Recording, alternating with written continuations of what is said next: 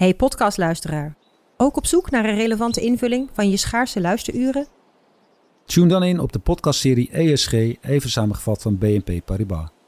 Wij, Marloes en Aldert, spreken daar duurzame voorlopers en wereldverbeteraars. Waarover dan? Nou, bijvoorbeeld of we ooit duurzaam kunnen gaan vliegen. En waarom koeien in de stad nou een goed idee is?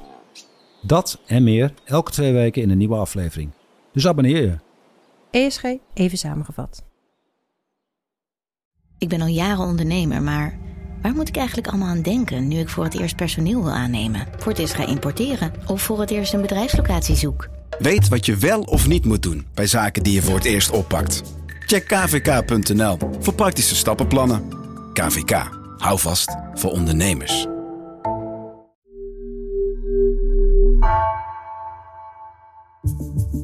Vanaf de redactie van NRC het verhaal van vandaag. Mijn naam is Geertje Tunter.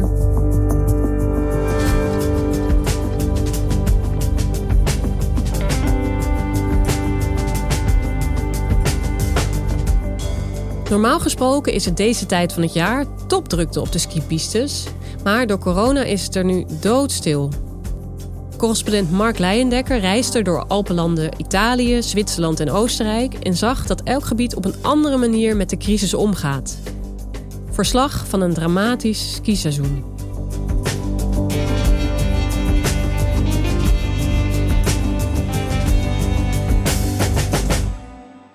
Mark, als ik het goed begrijp, ben jij uh, vorige week in skigebied geweest. Uh, daar zijn denk ik heel wat mensen wel jaloers op. Ja, het was prachtig daar, maar het heeft heel veel problemen gegeven om uit te zoeken wat er mag. En laten we voorop zetten, het mag alleen omdat ik een zakelijke reis maakte. Ik heb niet geskiet, hoe jammer dat ook is, want de sneeuw was prima en de zon was mooi. Het was een reis door een aantal landen, vanuit Italië naar Zwitserland, Oostenrijk, eh, door Duitsland terug. Daar moet je dus uitzoeken wat voor maskers je op moet doen, wat de regels zijn voor quarantaine, wat voor test je gedaan moet hebben, hoe lang die test geldig moet zijn. Dus de, de logistiek daarvan, die kostte wel even moeite.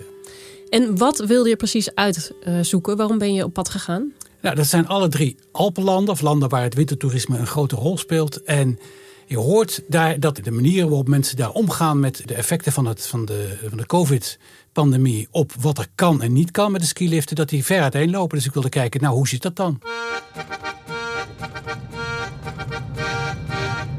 Ik ben vanuit Rome vertrokken. Eh, een reis van een dikke 700 kilometer naar een wintersportcentrum. Niet het allergrootste, dat heet Madesimo.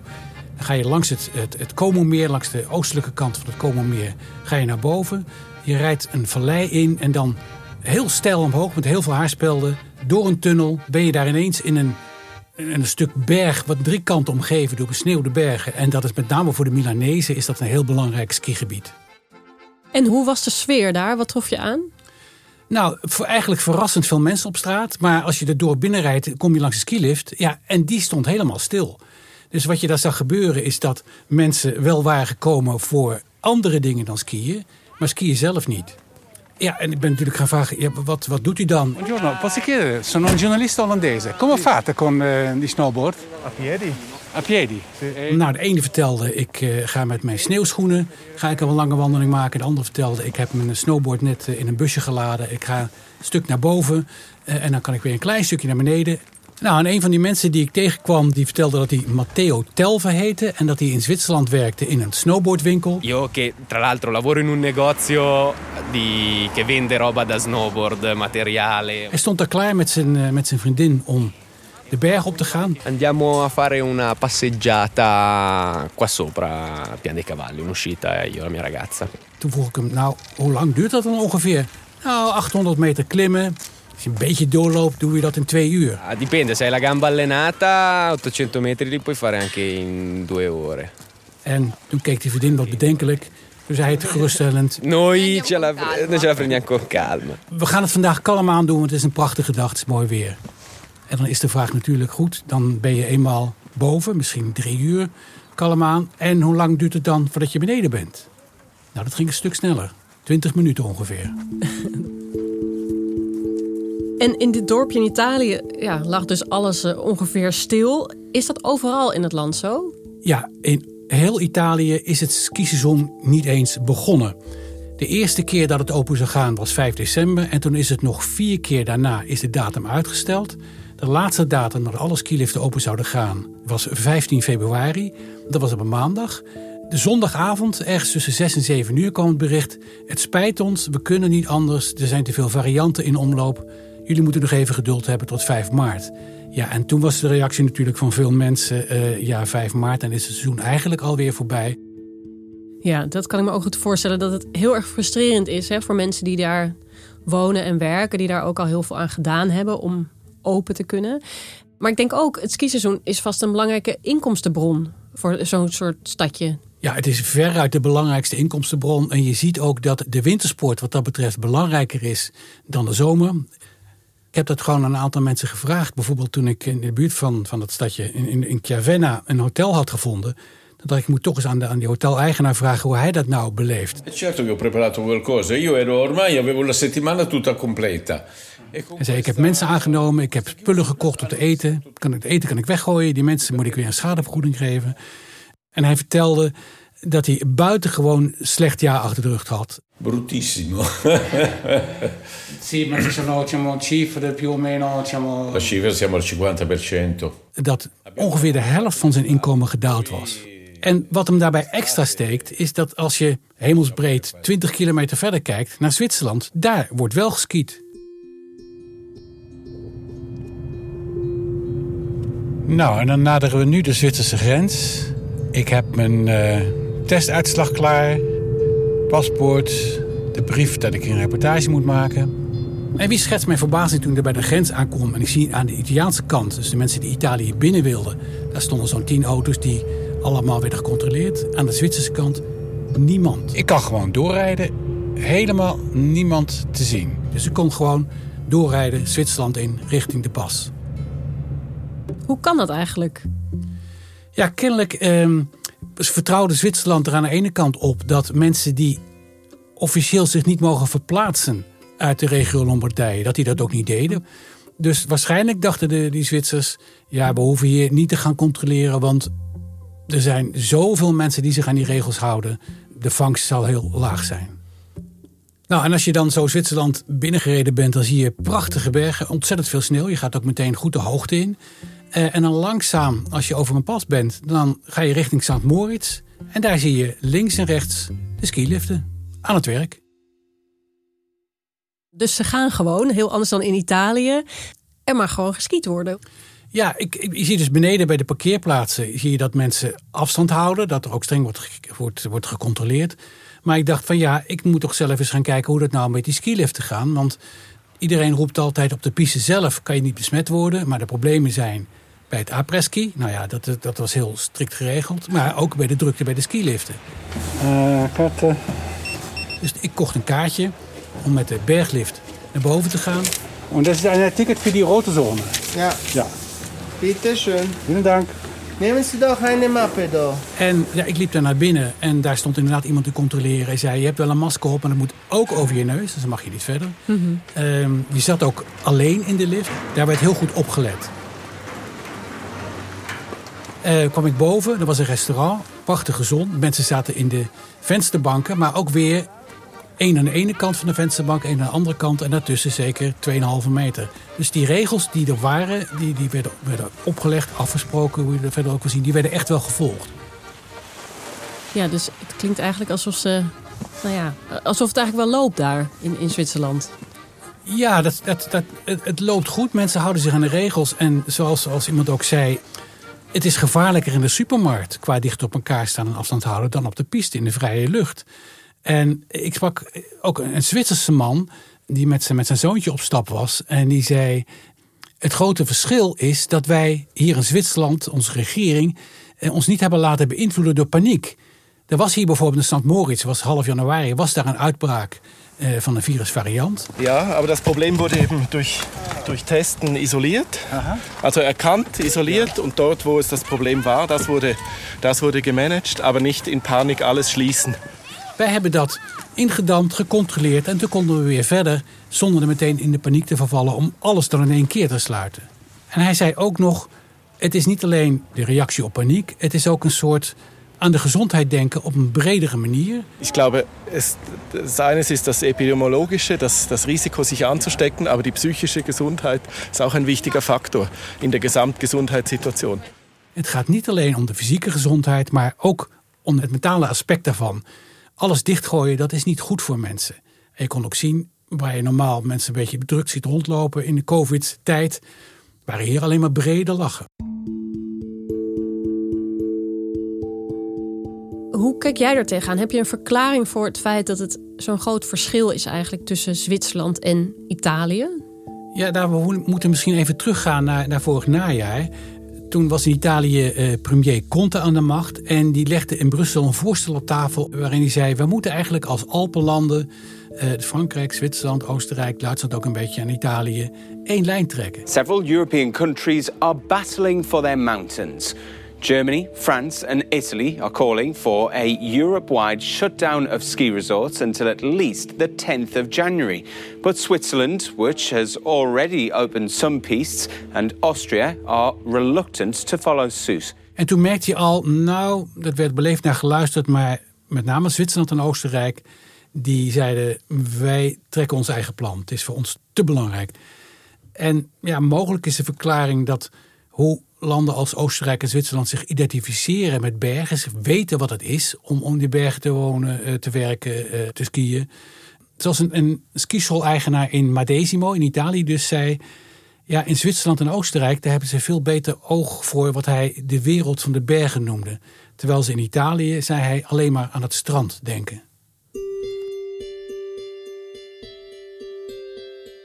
Je zei het net kort al even, Mark. Zwitserland trekt zijn eigen plan, maar ook Oostenrijk doet dat. Eh, het land besloot ook skigebieden te openen. Hoe is de situatie daar? Nou, dat was toch wel weer interessant, ook heel anders dan Zwitserland. Je zag dat al bij de grensovergang. Goedendag. Wohin waren Sie? Nach St. Anton en dan naar die in de Nederlanden. Nou, daar stonden de, de mensen met de hand omhoog, eh, papieren zien. En dan ging het niet om paspoort, maar dan ging het om het bewijs dat je recent was getest. En bewijs dat je hier zakelijk iets te zoeken had. Dat je, dat je niet als toerist zou komen. Dat ik arbeite. Ja? Ja. En dit is die test die ik gemaakt heb in Italië. Was? Ja? Oké. Oké, dank je. Ik wilde naar, naar St. Anton in Tirol. En dat was verbijsterend eigenlijk om te zien als je daar binnenkomt. Tirol was ehm, een paar dagen daarvoor helemaal op slot gegaan. Als, als, niet als, dus als, als gebiedje, als, als niet, niet heel Oostenrijk, maar heel Tirol. Alles, alle skiliften dicht, alles dicht. En dat, dat was gewoon een spookstad. Ik heb niet vaak zoiets gezien. Alle hotels, bars, helemaal leeg. Ja, in, mijn hotel bijvoorbeeld. Ik kwam daar aan en daar stond buiten stond ook eh, een soort waarschuwing. Pas op, je mag hier alleen overnachten als je zakelijk reist. We kunnen geen mensen die toeristisch willen overnachten toelaten. De mevrouw vroeg ook toen ik binnenkwam, mag ik uw brief even zien? Also das ist die Bestätigungsschlüssel Arbeitskraft. Das ist die Bestätigung, dass Sie beruflich hier unterwegs sind. In het hotel was ik daarom ook de enige. Und wie viele Gäste sind hier jetzt? Niemand sonst. Niemand. Ich bin der Einzige. Dus Tirol, echt het skigebied van Oostenrijk volgens mij, dat is eigenlijk het zorgenkindje geworden van het land. Ja, nu wel. Kijk, in, in Oostenrijk was de algemene regel: eh, je mag skiën, maar je mag niet overnachten. Je mag niet blijven eten. Dus dat gaf al wel wat ruimte. Maar in Tirol hadden ze eh, problemen met de Zuid-Afrikaanse variant van het, van het coronavirus. En vanwege de hoge besmettelijkheid daarvan dachten wij kunnen niet anders dan de hele regio afgrendelen. Dus geen skilift, geen bussen, weet ik wat allemaal. Het is eh, ja, voor hen ook een drama. Een stadje van 2500 mensen. En die leven volledig voor 100% van het toerisme. Eh, voor driekwart nu van het wintertoerisme. En ik sprak erover met de directeur van het uh, toeristenbureau, dat heet Martin Elbster. Wir sind von 2019 eigentlich jetzt auf Null gefallen, von 100 Prozent auf Null. Und das ist ein un unglaublicher Verlust, weil in dieser Region gibt es nichts anderes als Tourismus. En die vertelde mij dat dit seizoen de omzet is gedaald van 100 naar 0. Ja, dus echt helemaal niks meer. Niemand verdient daar nog een euro. Nee, en dan kan je zeggen van god, die skilift die draaide toch. Ja, die draaide toch, maar die heeft een capaciteit van 20.000 mensen per dag. En daar gingen nu, met alle beperkingen die er golden, maar 1000, maximaal 2000 mensen mee naar boven. Dus die draaiden ook met, met enorm verlies. Met een, zoals zij zei, met een reusachtige minus. Dus zwaar in de, in de rode cijfers. Waar je natuurlijk ook al snel aan denkt uh, bij Tirol, is uh, dat het vorig jaar een hele grote corona-brandhaard is geweest. Speelt dat ook nog een rol in hoe ze het daar misschien aanpakken? Ja, ongetwijfeld. Je hoeft maar Ischol te zeggen en de mensen krijgen weer de rilling op hun rug. De autoriteiten in het Oostenrijkse skidorp Ischol die hebben begin dit jaar allerlei verkeerde inschattingen gemaakt. Daardoor kon het coronavirus zich onder de wintersporters en uiteindelijk door heel Europa verspreiden. Ischol is een, een groot wintersportgebied.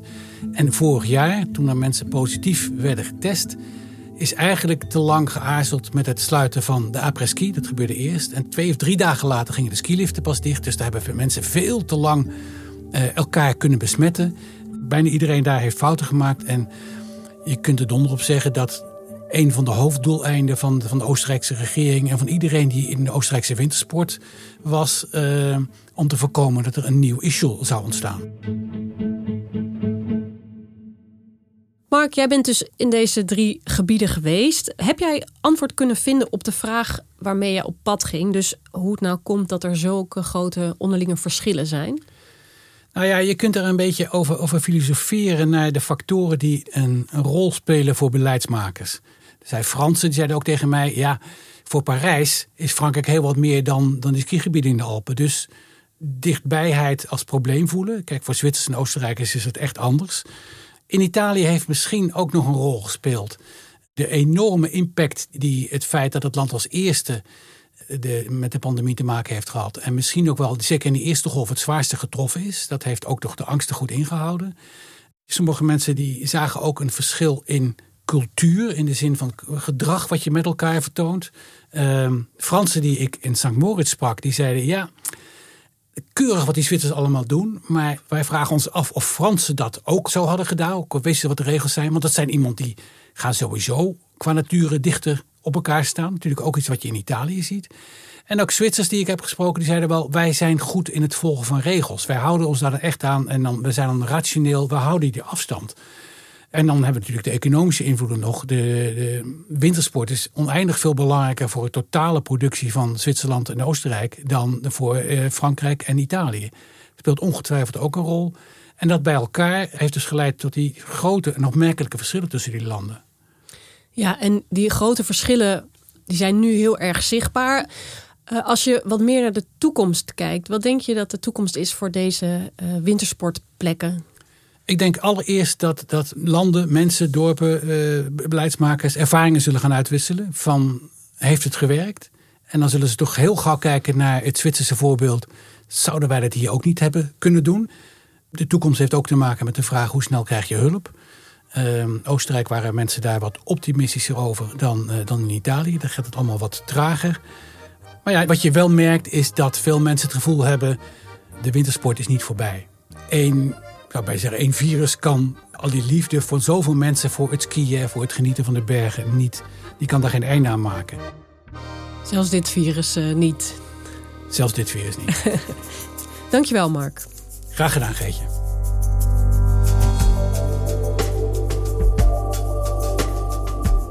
Je luisterde naar Vandaag, een podcast van NRC. Eén verhaal, elke dag. Deze aflevering werd gemaakt door Tessa Kolen en Misha van Waterschoot. Chef van de audioredactie is Anne Moraal.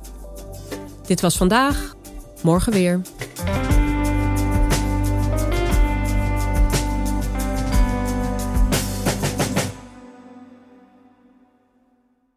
Technologie lijkt tegenwoordig het antwoord op iedere uitdaging.